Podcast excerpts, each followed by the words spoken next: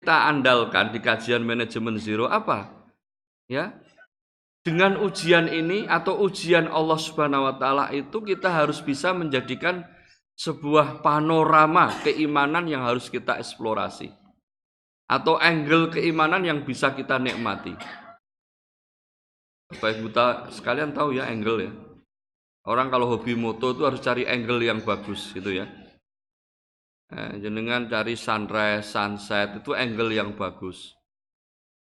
Ya, nak tawaf ya, nak tawaf ya. Bar tawaf ku nomburin Ka'bah foto itu angle yang bagus. Saya kadang tuh ya geli lihat orang tuh ya.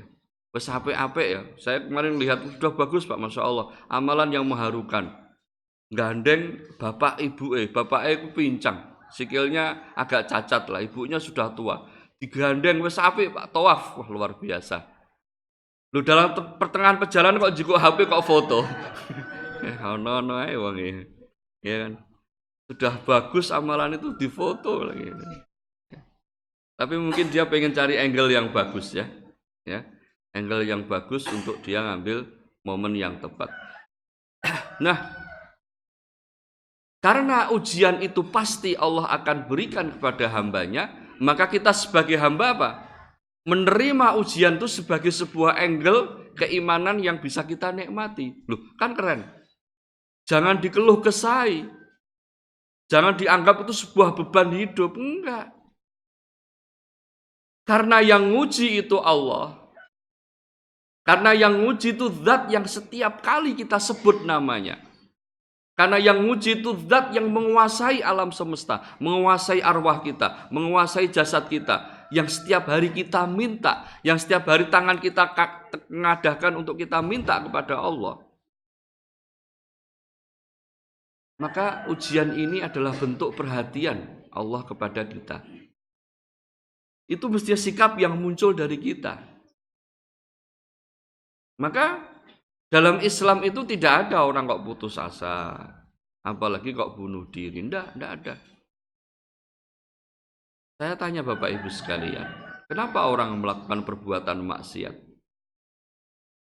Karena dia putus asa untuk tidak melakukan ketaatan.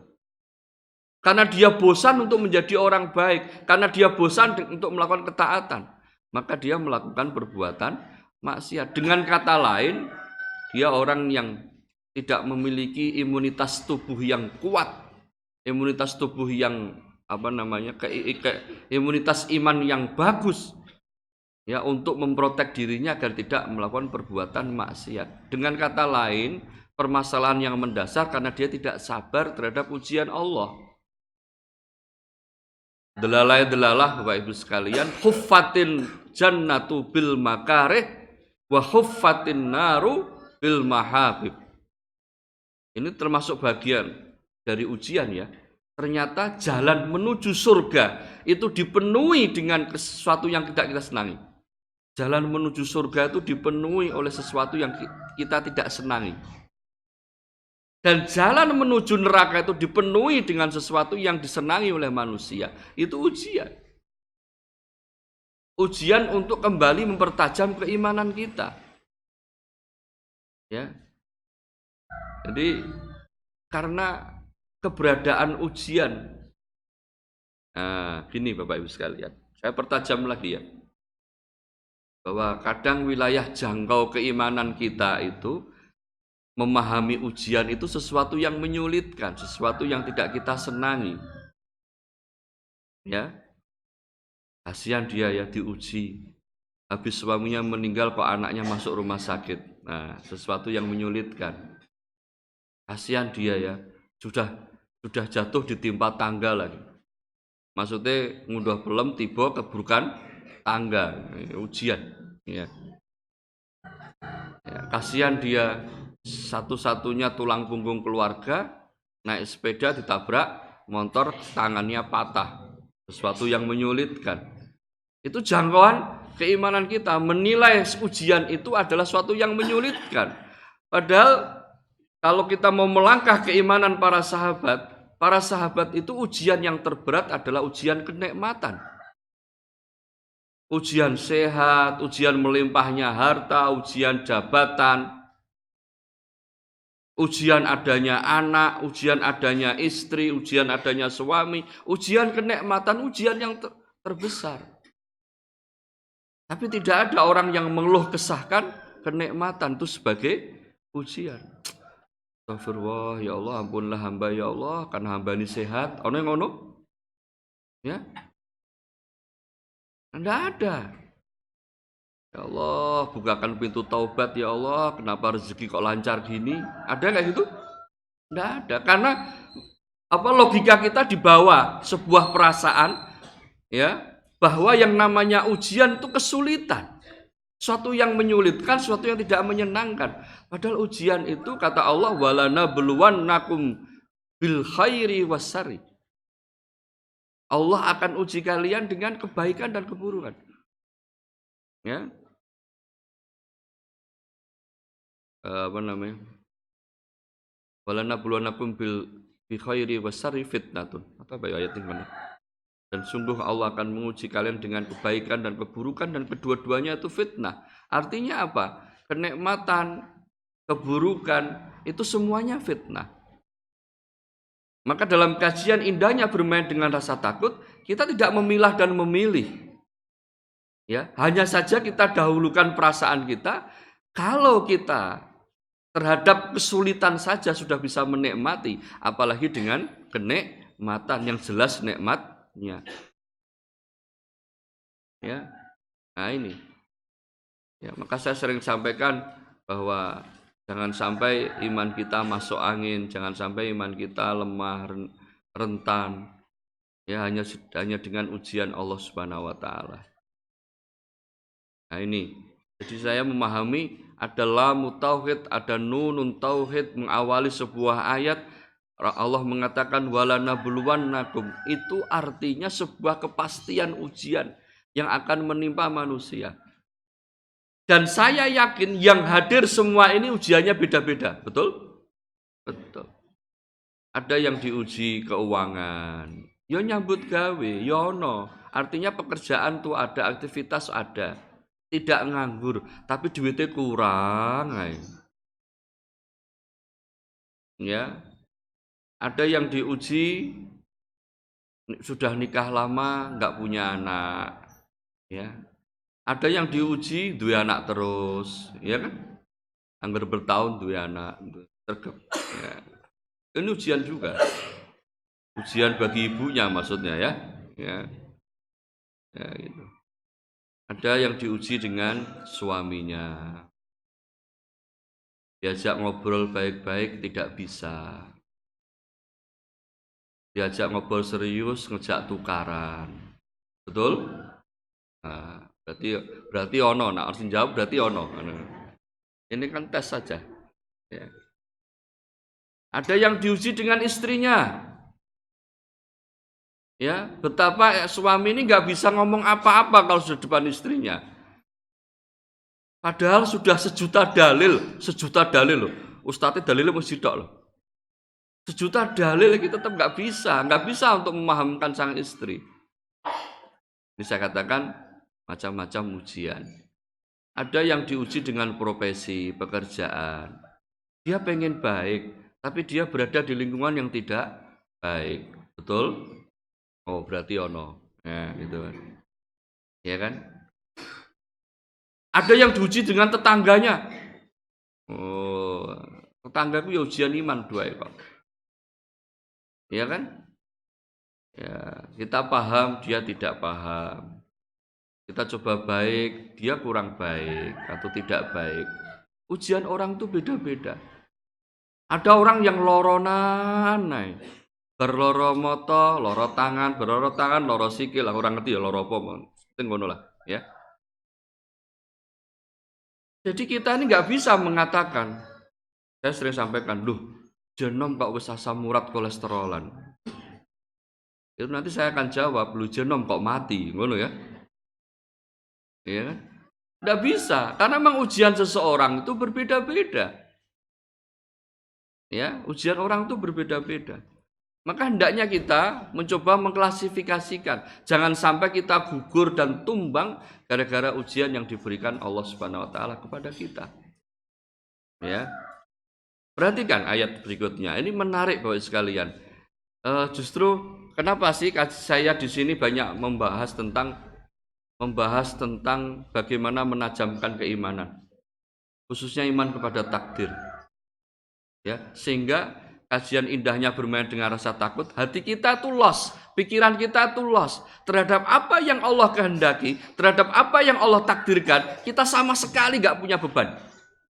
Kita ikhlas, kita ridho. Ya kan? Kenapa? Kenapa saya tonjolkan yang ini? Saya serang terus. Sampai saya membuat tulisan yang kadang orang susah memahaminya. Orang hidup gak butuh harta, tapi butuh Allah. Ini dalam rangka saya pengen membidik, pengen menonjolkan dulu keimanan kita kepada takdir. Karena apa? Lau anfakta kata Nabi. Lau anfakta misla uhudin dahabat. Makobalahu hatta tu'mina bil qadari. Kalau seandainya kalian infak segunung Uhud emas, segunung Uhud emas. Mas Dar Mas Jar ngerti gunung Uhud saya ya. Nah, sing durung tindakan mriku ya ngertine Gunung Murya. Ya. Jadi Gunung Uhud itu panjang. Ya. Bukan tinggi tapi panjang, panjang sekali. Pertanyaannya Rasul mengatakan, "Lau anfakta misla Uhudin dahaban." Kalau seandainya kalian infak sebesar gunung Uhud emas. Emas sebesar gunung Uhud. Dua emas limang kilo air atau kepikir, betul? Apa menaik kok infak emas limang kilo? Ya kan? Ana sing infak emas limang kilo. Engkau bubere ya, buber Ramadan kita depan ini menunya benar-benar saya langsung linkkan dengan Safin. Wis ben podo ya semangat masjid kita semangat pelayanan hotel bintang 5 ya. Ya. Artinya bahwa itu sebuah kiasan sebesar apa pun amalan manusia, sebesar apa pun amalan seorang hamba, jika tidak didasari dengan iman tak kepada takdir Allah, Allah tidak akan terima amalan tersebut. Coba bayangin. Jenengan kita semua ini sekangelan kawet cilik ngulumpuk no amal sidik-sidik. Tapi harapan itu bisa pupus manakala keimanan kita dengan takdir Allah itu tidak baik. Kita masih curiga kepada Allah. Kita tidak bisa memahami bahwa apa yang Allah takdirkan itu buah keperhatian kepada kita. Yang Allah berikan kepada kita itu hal yang terbaik. Kita belum bisa memahami. Kita belum bisa menari di atas ujian Allah. Artinya apa? Sekalipun berat kita tetap tersenyum. Sekalipun berat kita ridho. Bukankah itu yang dimintakan Rasulullah SAW kepada Allah? Allahumma nas'aluka ridho ba'dal qadha. Ya Allah, aku aku memohon kepadamu ya Allah, engkau berikan keridoan. Ingat ya, derajat ridho. Ridho itu sama dengan ikhlas. Belum tinggi-tinggi banget. Yang paling tinggi apa? Syukur. Tapi ridho itu sudah baik. Karena ridho itu nggak ada beban. Aku ridho aku. Aku ikhlas. Itu nggak ada beban. Begitu Anda mendapatkan ujian, kalimat yang muncul apa? Ridho. Kalimatul ikhlas. Tidak sedikit pun curiga kepada Allah. Apalagi apa namanya? E, berontak dengan ketetapan Allah. Ya, nah ini. Jadi ayat ini tuh endingnya mestinya kajiannya ke sana. Karena jelas. Ya, Sodakallahu azim. Allah sungguh benar apa yang diucapkan oleh Allah. Dan di sini Bapak Ibu sekalian, semestinya ujian itu enggak besar. Ujian itu kecil. Melihat kalimat berikutnya, walanabluwannakum bisyai'in jadi kalau belajar tata bahasa Arab, ada kata ba, ada kata syai. Ba itu menunjukkan sebagian, syai itu sesuatu yang paling kecil. Sudah ada sebagian kecil lagi. Jadi kalau kita terjemahkan, sungguh kami akan menguji kalian dengan sesuatu yang sedikit. Sesuatu yang sedikit. Jadi kita nggak usah terlalu mendramatisir, lebay. Wah ini gimana hidup ini susahnya luar biasa ya Allah, susahnya luar biasa. Ya, lah saya ditinggal istri saya, saya dipecat dari pekerjaan, anak saya lepra. Salah saya apa ya Allah? Itu lebay nama sinetron. Ya. Karena anak jamaah JI sing model kayak ngono ku, beritahu saya. Saya akan panggil IT saya, saya akan videokan, saya akan abadikan. Loh, ini bentuk sinetron, oh, ngono ya. Tak orang alami. Lu justru orang alami tak ceritani ngono loh. Ben orang alami. Karena semua itu tergantung cara berpikir kita. Sesuatu itu kita besarkan jadi besar, sesuatu itu kita kecilkan juga jadi kecil. Maka az-zuhdu fit dunia, kata-kata az-zuhdu fit dunia, eja'lu dunya hakiran, qalilan. Itu kata bahasa Arabnya. Kata-kata zuhud di dunia itu menjadikan dunia itu suatu yang remeh dan kecil. Ya kan? Dunia itu nak digawe gede ya dadi gede. Kok iso? Ah bukti nih. Apa nyalon presidennya geger gember koyong ini ya. Tidak hanya goreng kacang, goreng kerupuk, goreng berita. Berita digoreng ngalor ngidul. Ya, Iki hari kalau presiden, calon presiden, aja paten saya masa. Ben ketok sing ngaji sapa? Uh, saya hanya memastikan yang ngaji manusia semua atau ada jin ya. Uh, ya kan? Jadi ini hari kalau ada orang salah ngomong buar sudah. Karena gorengannya itu minyaknya tidak hanya bimoli, ya minyak sing dasar-dasar tinggung goreng. Ya. Ya, ini menunjukkan bahwa dunia ini menjadi besar atau dibesar-besarkan. Kalau zaman para sahabat, ketika Abu Bakar diangkat sebagai khalifah, apa jawabnya? Inna lillahi wa inna ilaihi roji'un. Kalau seandainya, ya, kalau seandainya saya salah, jadikan saya orang pertama kali kalian ingatkan ya dan apa namanya al kuwatu eh,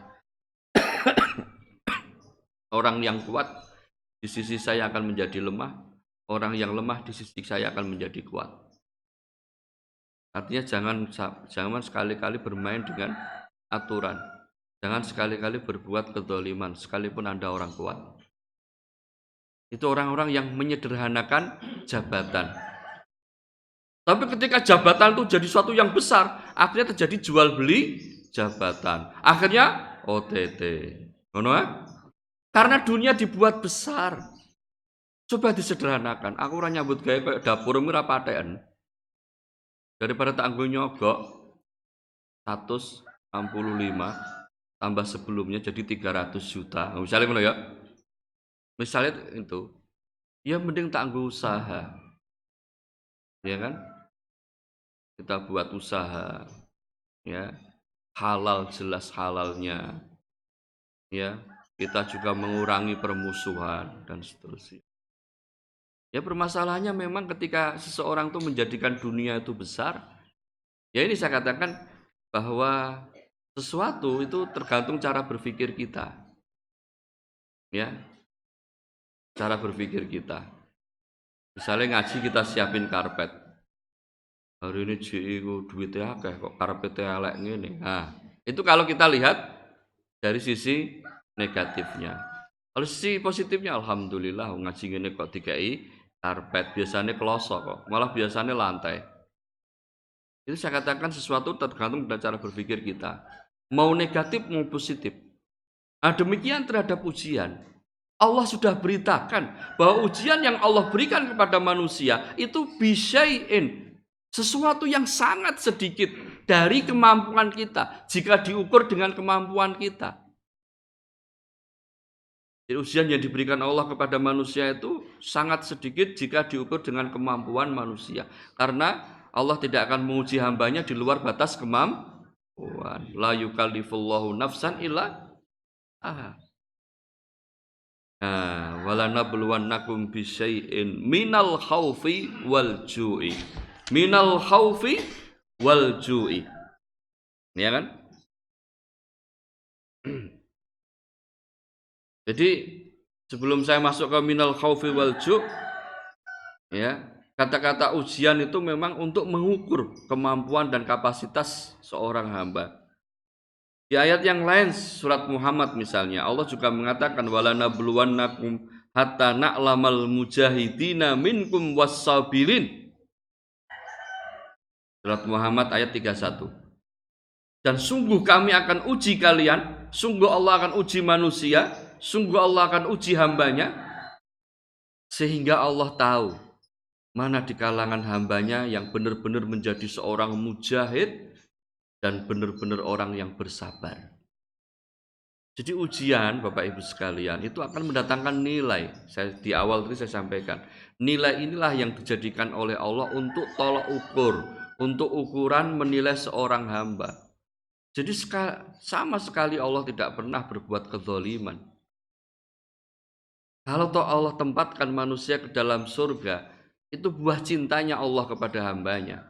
Kalau toh Allah terap masukkan manusia ke dalam neraka itu buah keadilan Allah atas hukumnya. Ya, Allah layak yadlimu syai'an. Allah tidak akan pernah mendolimi hambanya sedikit pun. Maka perlu ada ujian. Dan dengan ujian ini orang kelihatan, oh yang iman apik, iman melek, itu kan kelihatan. Ya, kelihatan. Kemudian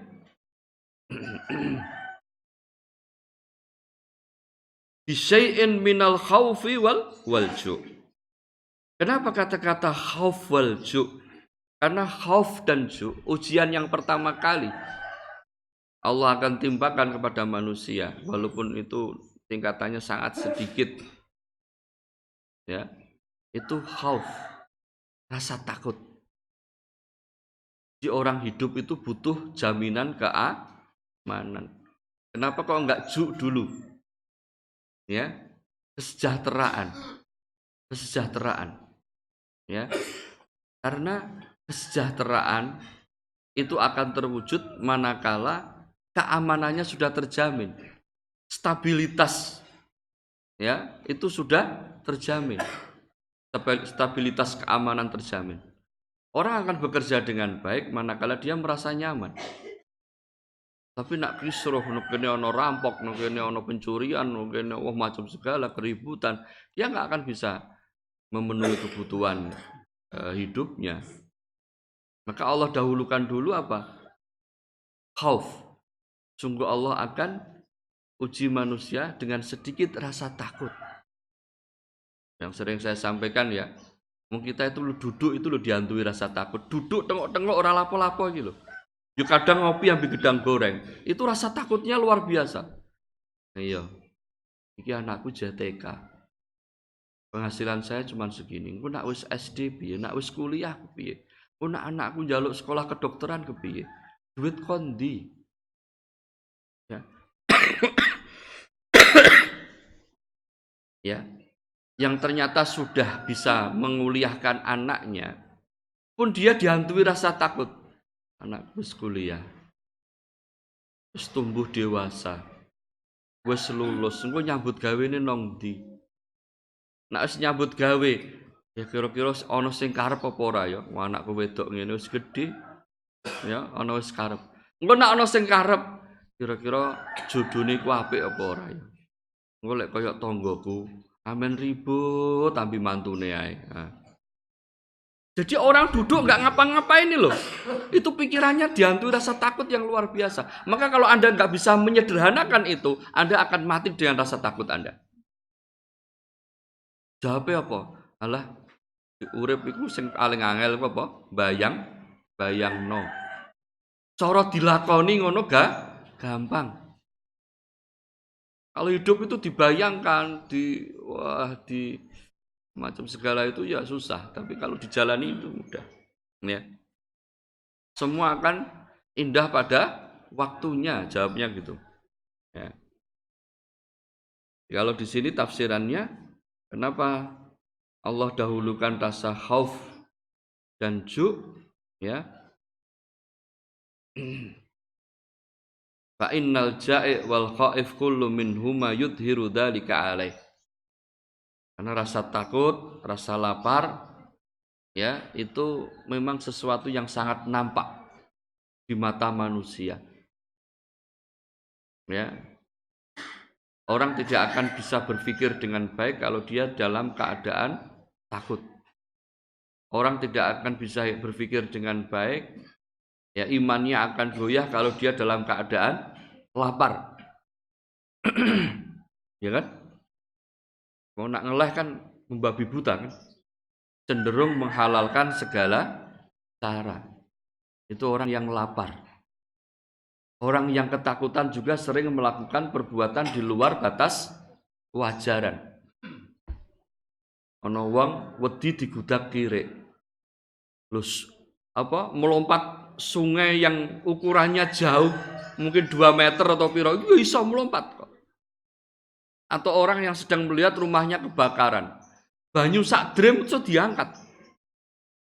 Jadi orang yang sedang takut dan lapar itu sering melakukan perbuatan yang di luar batas wajaran. Makanya Allah jadikan kedua hal ini menjadi ujian yang pertama Tinggal iman seseorang itu kuat nggak ketika Allah uji dengan rasa takut dan lapar. Dan itu sangat sedikit. Ya, hanya bisain minal khauf. Ya. Dalam ayat yang lain juga Allah menegaskan bahwa rasa lapar dan rasa takut itu menjadi problem manusia yang pertama. Ya. Fa'adha kohal libasal ju' wal wal khauf. Jadi ketika negeri Sabak itu berbuat zalim, tidak iman kepada Allah, maka Allah timpakan dengan pakaian kelaparan dan ketakutan. Kenapa disebut pakaian libas salju wal khauf? Karena kata-kata takut dan lapar itu suatu yang nampak di mata manusia. Ya, itu yang asas dasar. Ya, atas dasar itulah Kenapa kita menyembah Allah? Karena Allah lah yang bisa memberikan jaminan keamanan dan jaminan urusan rezeki. Li ilafi Quraisy ilafihim rihlatas sita'i wasaif. Fal ya'budu rabbahu. Hah, gimana? Fal ya'budu rabb hadzal bait alladzi at'amahum min ju'i wa amanahum min khauf. Jadi kenapa kita menyembah Allah? Karena Allah lah yang bisa memberikan jaminan apa nama rezeki dan memberikan jaminan keamanan. Ini harus dicatat betul-betul loh sekalian. Jadi bukan manusia yang mendatangkan rezeki, bukan instansi, bukan bos yang mencetak rezeki kita. Sehingga kita nggak perlu takut kepada manusia. Yang kita takuti siapa? Allah. Dan Allah lah yang memberikan jaminan keamanan. Ini penting. Ketika Anda, ayat ini ya, ini termasuk ayat proteksi, untuk Anda bisa memiliki jaminan keamanan dari Allah. Asuransi abadi dari Allah Subhanahu wa taala di mana Anda tidak akan pernah takut di musim dingin dan musim panas. Karena ada Allah. Oh ya Abu Bakar itu loh. Ketika ditanya, Yo infakkan semua hartanya. Kemudian ditanya Rasul, kamu tinggalkan apa untuk keluargamu? Saya tinggalkan Allah. Karena Abu Bakar sudah merasa yakin bahwa Allah akan memberikan jaminan keamanan, jaminan rezeki kepada keluarganya. Ngono, Pak. Ya kan? Hanya antara pemahaman seperti ini dengan teori kadang kurang nyambung. Nak kelas kita, Pak, ya, kelas kita ya di ikhtiari yang maksimal dulu. Baru kita tata mindset kita. Ya, atau ya, ngomong hidup itu bisa kita baca. Kebutuhan itu juga kita baca, bisa kita baca, bisa kita ukur. Ya. Nah, Anda pendapatannya 10, kebutuhannya itu yojo ya rolas, bangkrut. Nah, pendapatnya 10, kebutuhannya ya 5. Maksimal 7. Itu Anda nanti akan bisa mengolah pikiran. Karena memang termasuk sebab yang harus kita ambil seperti itu. Maka saya sering sampaikan kalau toh kita harus berobat itu sebuah perintah, kalau toh itu kita harus bekerja itu sebuah perintah saja. Bukan dalam rangka kita bergantung dengan sebab itu sendiri. Ya. Walanabluwannakum bisyai'im minal khaufi wal ju'. Kemudian wanaksim minal amwal. Wanaksim minal amwal. Ay dihabu ba'diha. Ya, dihabul ba'diha artinya apa? Wanaksim minal amwal kekurangan harta itu kehilangan sebagian harta. Allah akan uji kita dengan kehilangan sebagian harta, hanya sebagian saja. Tidak semuanya. Kalau Allah uji dengan sakit, apa semua badan sakit? Kan enggak kan? Nak diuji giginya sakit, ya giginya aja. Nak diuji ginjalnya sakit, ya ginjalnya saja. Enggak semuanya terus sakit semua. Tapi kan manusia merasa kalau sakit kan sakit semua gitu ya. Ya. Wa minal amwal. Wal anfus kekurangan harta tadi dengan hilangnya sebagian harta Allah akan uji dengan perasaan itu. Kemudian wal anfus kekurangan jiwa dengan matinya orang yang kita cintai dengan matinya sahabat-sahabat kita kerabat kita orang tua kita orang-orang yang dekat dengan kita. Jadi Bapak Ibu sekalian ya kalau ada orang diuji dengan ditinggal mati orang yang dia cintai, ketahuilah itu bagian dari ujian yang pasti Allah akan berikan kepada manusia. Hari ini teman kita yang ditinggal mati suaminya, besok kita. Itu pasti. Maka yang paling tepat jangan dibesar-besarkan. Dianggap itu sebuah sunatullah hidup manusia. Bahwa hari ini kita ketemu, besok kita kita berpisah. Hari ini ada, besok tidak ada. Hari ini tidak ada, besok ada. Itu wajar, itu sunatullah. Ya, itu rutinitas hidup. Ya, jangan terlalu di uh, di zoom sehingga menjadi sesuatu yang besar dan kita disibukkan dengan itu sehingga untuk ngaji saja nggak sempat. Ini banyak loh ya. Yang maka saya katakan kita bersyukur solinggah di tempat di tempat yang mulia ini kita bersyukur. Banyak orang yang hari ini di waktu yang sama ini, kalau anda ajak ngaji jawabnya apa? Enggak sempet. Padahal baru melaku-melaku nong joyo. Aduh, sibuk saya. Baru melaku-melaku nong joyo. Jadi di joyo itu bagian dari kesibukan. Kok iso ya? Sibuk jalan-jalan, jogging, tapi nggak sempat ngaji. Padahal kebutuhan ngaji ini kebutuhan dunia akhirat. Nah, Nah, itu ada.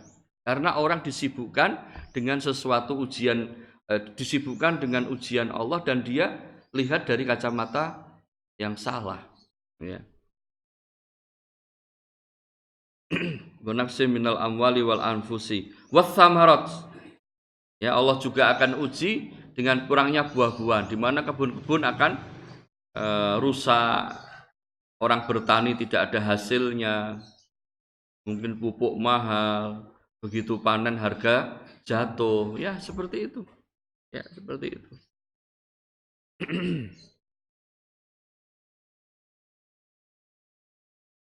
yang eh, saya unik ya, memang saya katakan semua itu harus dasarnya iman. Kalau kita dasari iman itu hidup jadi nyaman. Misalnya di Arab Saudi ya Bu ya. Kalau kita belanja shopping di Bin Daud atau di mana, itu harga susu, harga buah, buah-buahan apa saja di sana ada. Namanya susu itu konsumsi harian, masyarakat itu umum.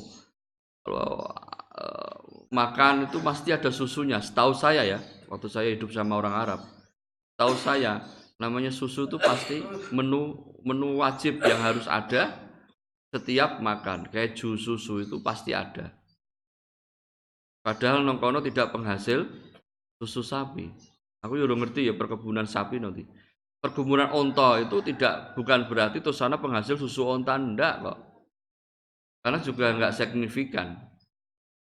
Ya, tapi di sana harga susu terjangkau oleh masyarakat dengan pendapatan mereka loh ya. Dengan pendapatan mereka jangan diukur dengan sini. Dengan pendapatan mereka ya susu satu liter bergis bersih higienis itu cuma tiga real. Ya dan buah-buahan apa saja itu ada. Ya nah ini saya sekalian. Ya berbeda dengan kita kita penghasil susu penghasil buah-buahan tapi tidak semua masyarakat ini mengkonsumsi susu. Juga tidak semua masyarakat ini bisa mengakses semua buah-buahan yang ada. Ya karena apa? Karena keterbatasan Coba bayangkan kalau ini nggak bagian dari ujian. Yang ada aja nggak bisa menikmati. Yang tidak ada malah bisa menikmati. Ya, Nah ini yang harus kita terus kaji, kita pelajari kok bisa ya. Iya kan? Maka kalau kita lihat sejarah pun bagi Allah sangatlah mudah ketika Maryam itu ya dia mengazamkan diri ya eh, apa namanya eh, dia tinggal di mihrab ya kan? Maka kan Allah datangkan buah-buahan yang segar. Bahkan buah-buahan yang segar yang tidak pada musimnya. Ketika ditanya Zakaria, "Ana lagi hada?" Ya, kamu dapat dari mana? Ini semua wahai Maryam, hada min indillah. Ini dari semuanya dari Allah. Nah, perasaan ini Bapak Ibu sekalian yang saya pengen hadirkan di kehidupan kita. Semuanya itu dari Allah. Kalau Anda sudah punya perasaan seperti ini, maka semuanya itu nggak ada yang susah karena semuanya itu dari Allah. Ya kan? Kemudian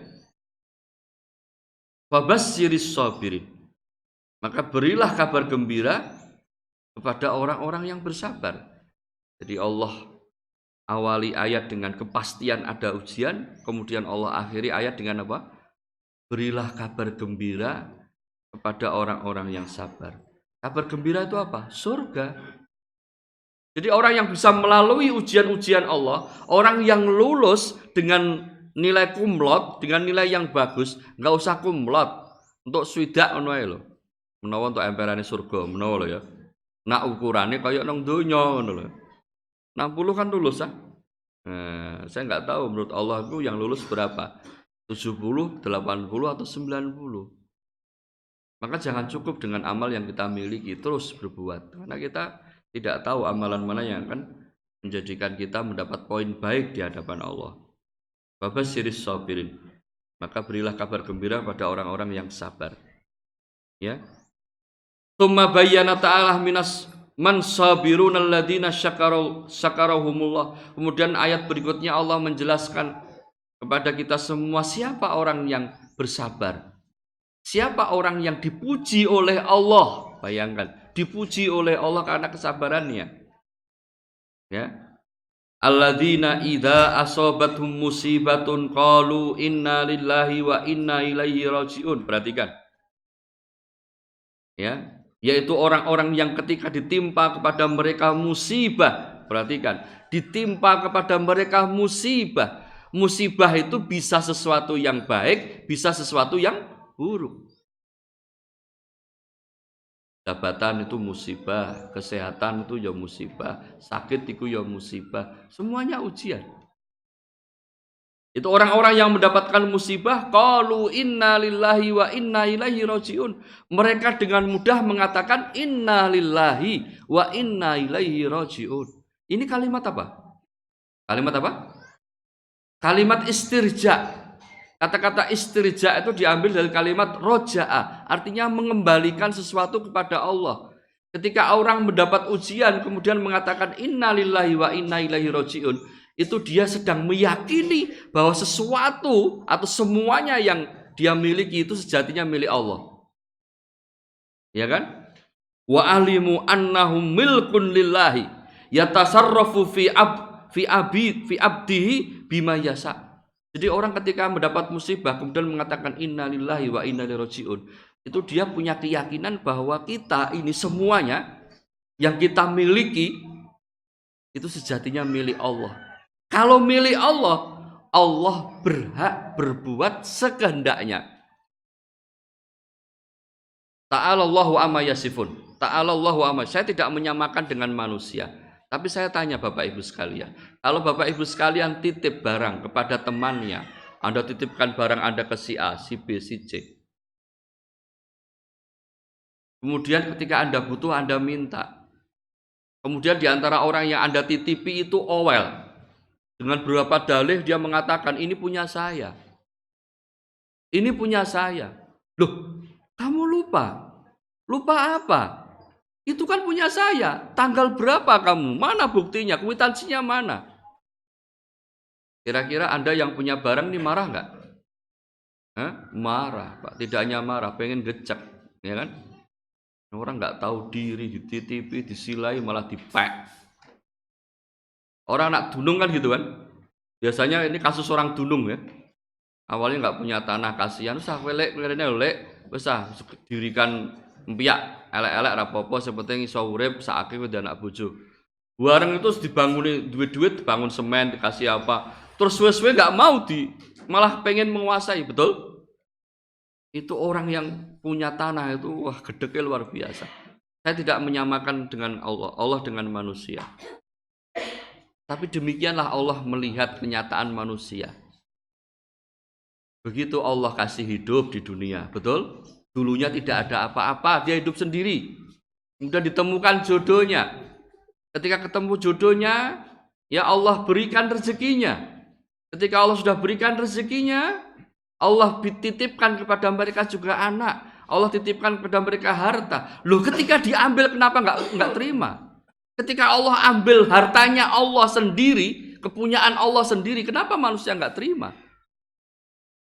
Ini perasaan yang harus kita miliki Bapak Ibu sekalian. Memang sesuatu yang terlalu kita miliki, sesuatu yang lama bersanding dengan kita, itu akan ada perasaan kita memiliki dan mencintai.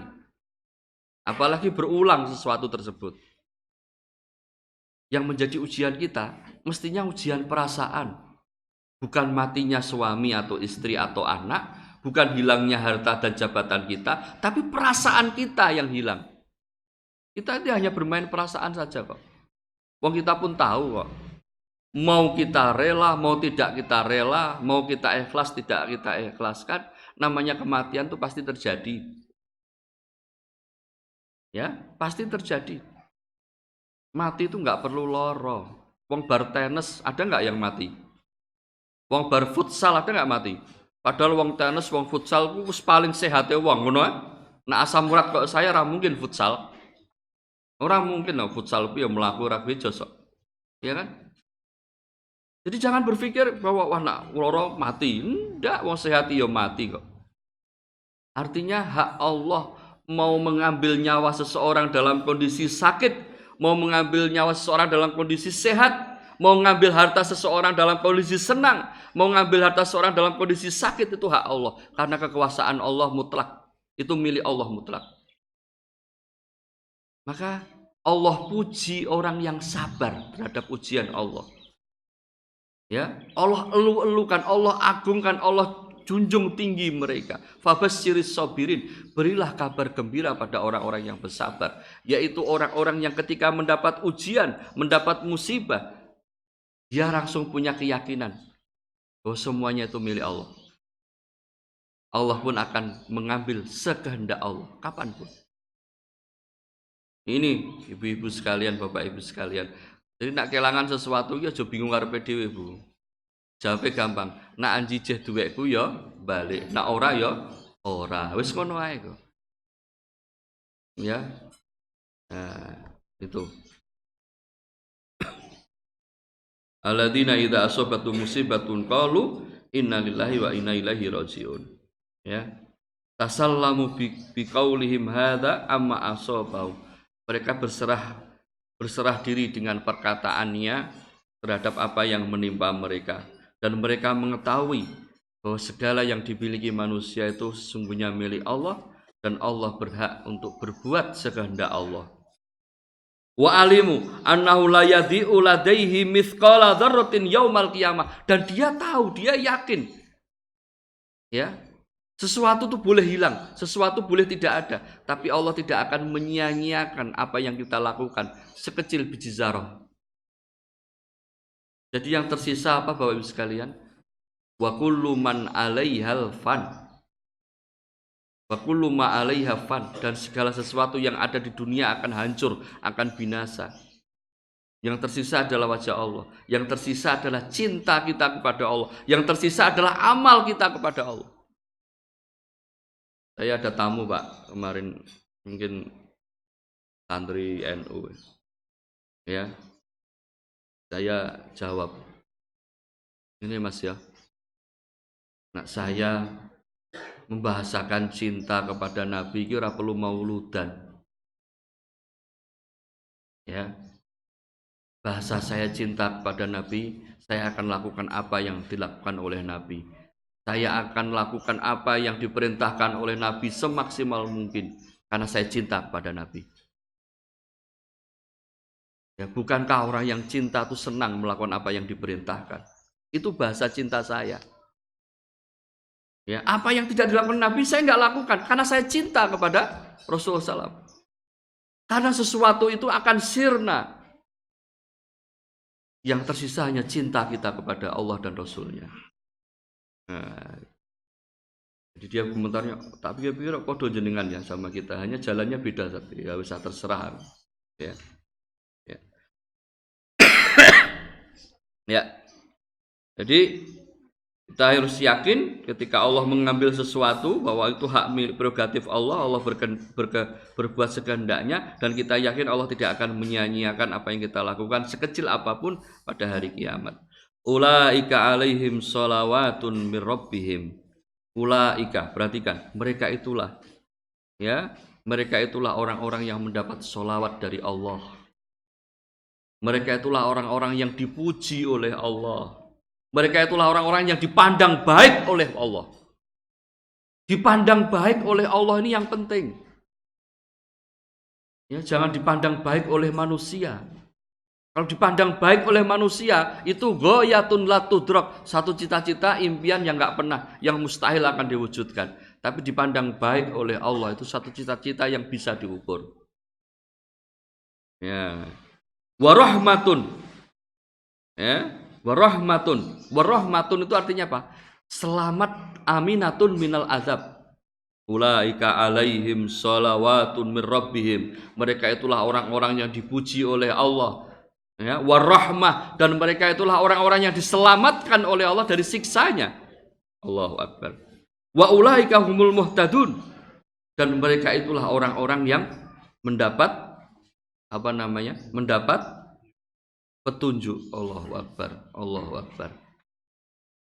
Jadi indahnya bermain dengan rasa takut itu satu jalan untuk kita mendapatkan petunjuk Allah Subhanahu wa taala Makanya Umar bin Khattab punya komentar yang bagus. Ni'mal adlani wa ni'mat alawat. Alawah. Ya. Ni'mal adlan, kata-kata ni'mal adlan sungguh nikmat dua hal yang sangat adil, keadilan Allah. Sungguh nikmat dua keadilan Allah. Apa itu ulaika alaihim salawatun min rabbihim wa rahmah oh, pujian dari Allah kepada hambanya dan keselamatan dari Allah dari siksanya. Itu adalah dua keadilan Allah yang Allah berikan kepada orang yang lulus ujian. Ya. Wa ulaika humul muhtadun wa hadhil alawah. Kata-kata muhtadun itu derajat yang paling tinggi kata Umar bin Khattab. Ya. Ini luar biasa Pak. Buahnya orang bersabar itu luar biasa maka kita harus bisa ya dan kita Bapak Ibu sekalian ini orang yang setiap hari dikasih PR oleh Allah. kita tuh punya banyak PR. Tinggal kita kerjakan, tinggal kita uh, lalui. Kan setiap hari kita punya ujian yang bisa kita lakukan. Kita uji, kita uji keimanan kita, ya. Mulai kaumul muhtadun.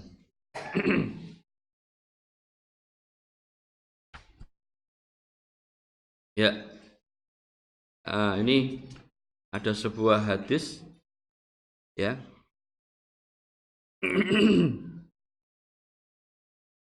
ada sebuah hadis dari Ummu Salamah ya kata Ummu Salamah qalat atani Abu Salamah yauman min indi Rasulillah Ummu Salamah iku bojone Abu eh, eh, Abu Salamah itu suaminya Ummu Salamah. Ya. Jenenge aku kurang ngerti ya. Anaknya Salamah ya. Bapaknya jenenge Abu Salamah. Ibune bojone jenenge Ummu Salamah ya. Aku ya melok-melok Abu Suhel Ummu Suhel. Ora kenal Abu Suhel jenengan ya. Abu Suhel ku sapa? Ustaz Sigit ya. Ya, ya kapan-kapan diganti lah pengajian Ahad pagi bersama Abu Suhel Sebetulnya nggak dipelesetkan temennya Abu Jahal. Itu kunyah, itu kebiasaan. Wong Jawa ya ono kok. Ya. Apa namanya? Bapak saya itu terkenal dengan Pak Ane Prianto. Mbah Sugi itu ya Maepri. Ya, nak ngundang Maepri karena anak pertama laki-laki.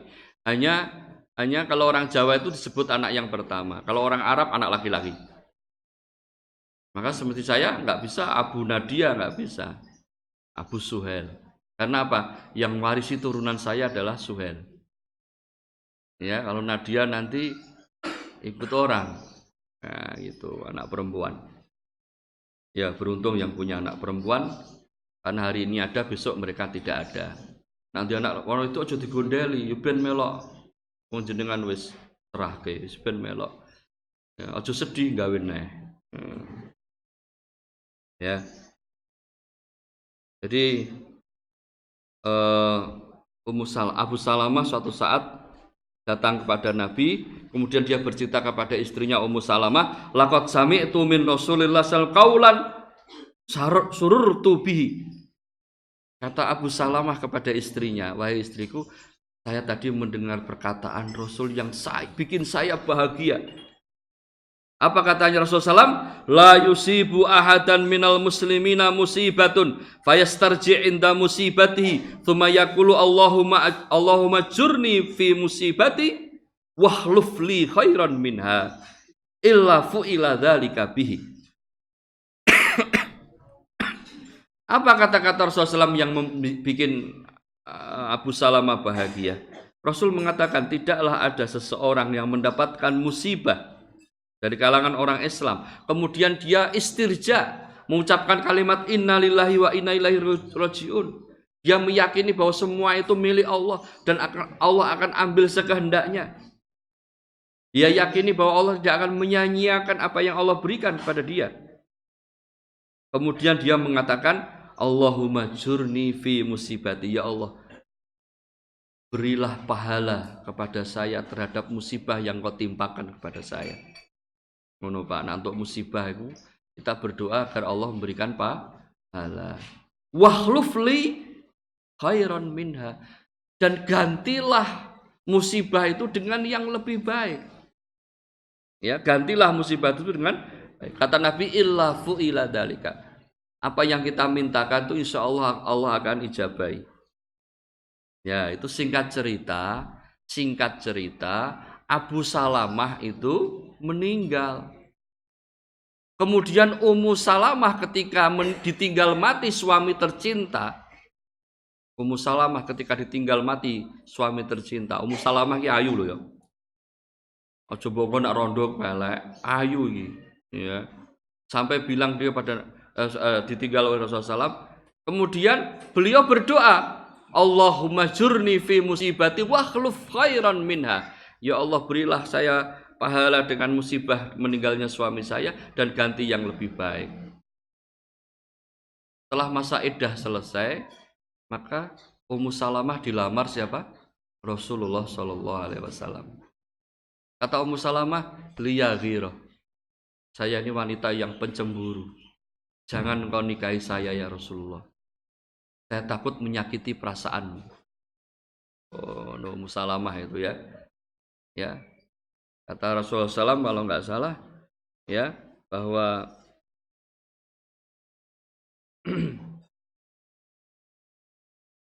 Nah, ini perkataannya uh, Ummu Salamah ketika dilamar oleh Rasul, ya.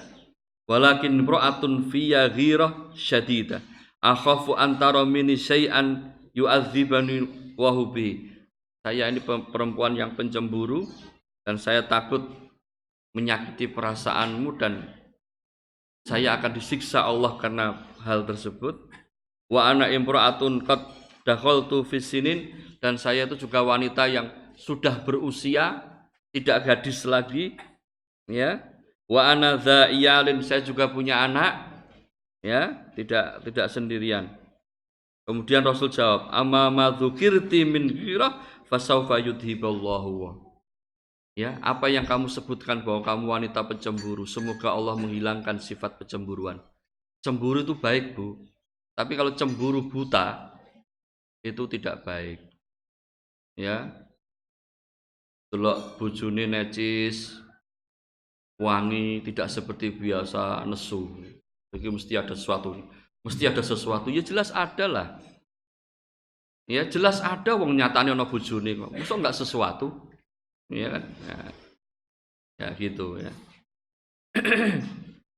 jadi cemburu itu anugerah kalau orang nggak punya cemburu sudah berarti diri dia mati ya tapi tidak boleh cemburu buta harus di atas eh, rasio rasional yang baik kemudian Nabi jawab juga ya ada eh, wa amma ma minasinin faqat asobani mithlu alladhi asobaki. Adapun pernyataan kamu, kamu ini wanita yang sudah berusia, saya sudah sudah tua. Rasul tidak sedang merayu ya. Karena Abu Salamah itu punya jasa besar terhadap perjuangan. Rasul hanya pengen apa? Pengen menyelamatkan. Dia memberikan jaminan lah ya. Ya, itu. Nak masalah umur, aku ya umurku tua, ora khawatir. Wa amma ma dzukirti minal iyal fa inna ma iyaluka iyaluka iyali. Adapun keluhan kamu saya punya banyak anak, ya anakmu juga anakku. Ya. Maka dengan pernyataan tersebut akhirnya Ummu Salamah menerima dan e, menerima pinangan Rasulullah SAW dan akhirnya e, Rasulullah SAW pun menikahi. Jadi Ummu Salamah sudah tua ya, sudah tua. Ya, bukan mudah. Ini bantahan Nabi Muhammad SAW itu pecinta wanita karena bujuni akeh maka bantahan salah satu bantahannya ini kalau Nabi itu pecinta wanita ngopo golek rondo tua gak enak golek gadis yang umurnya pitulas with seventeen ngono ya kan? Ini uang kadang nganu lambe turah.com ya. Ngomong Nabi serang genah-genah nah wong Eropa kan ngono kan ngomong serang genah-genah ya kan? Ya itu. Dengan orang Islam dikasih subat gitu jangan kaget. Ya bahkan kalau nggak salah giliran Ummu Salamah jatah Ummu Salamah itu dikasihkan Aisyah. Karena Ummu Salamah sana aku tua gak usah ben dinggo sing enom lagi pula ya bin Rasul senang ini menunjukkan bahwa Rasul tidak tidak Sahwat oriented sama sekali tidak. Ya. Aja dipadakno awak-awake dhewe. Nek awake dhewe ku ya ngono. Ya sunah Nabi ku poligami. Nek iso golek sing nom-nom ngono ah. Sing digoleki sunah Nabi ku lho, ora infak segunung Uhud iki ora. Iya kan? Iki tak tak ceritani Bu. Wong lanang ngene ngono Bu. Aku ngerti kok. Ngerti wong lanang. Ya. Ya. Jadi sing kadang ya boleh asal adil lah ya Allah alam sob saya kira itu buat sekalian eh, kajian pagi kali ini semoga bermanfaat saya tidak buka tanya jawab karena saya harus pindah tempat untuk ngisi ngaji lagi eh, ini bulan Maret ini ada minggu ke lima Insya Allah nanti minggu kelima kita kajian bulanan seperti biasa. Ini hari minggu, minggu keempat, jadi masih ada minggu kelima. Semoga bermanfaat yang sedikit ini. Subhanakallahumma wa bihamdika. Asyhadu an la ilaha Assalamualaikum warahmatullahi wabarakatuh.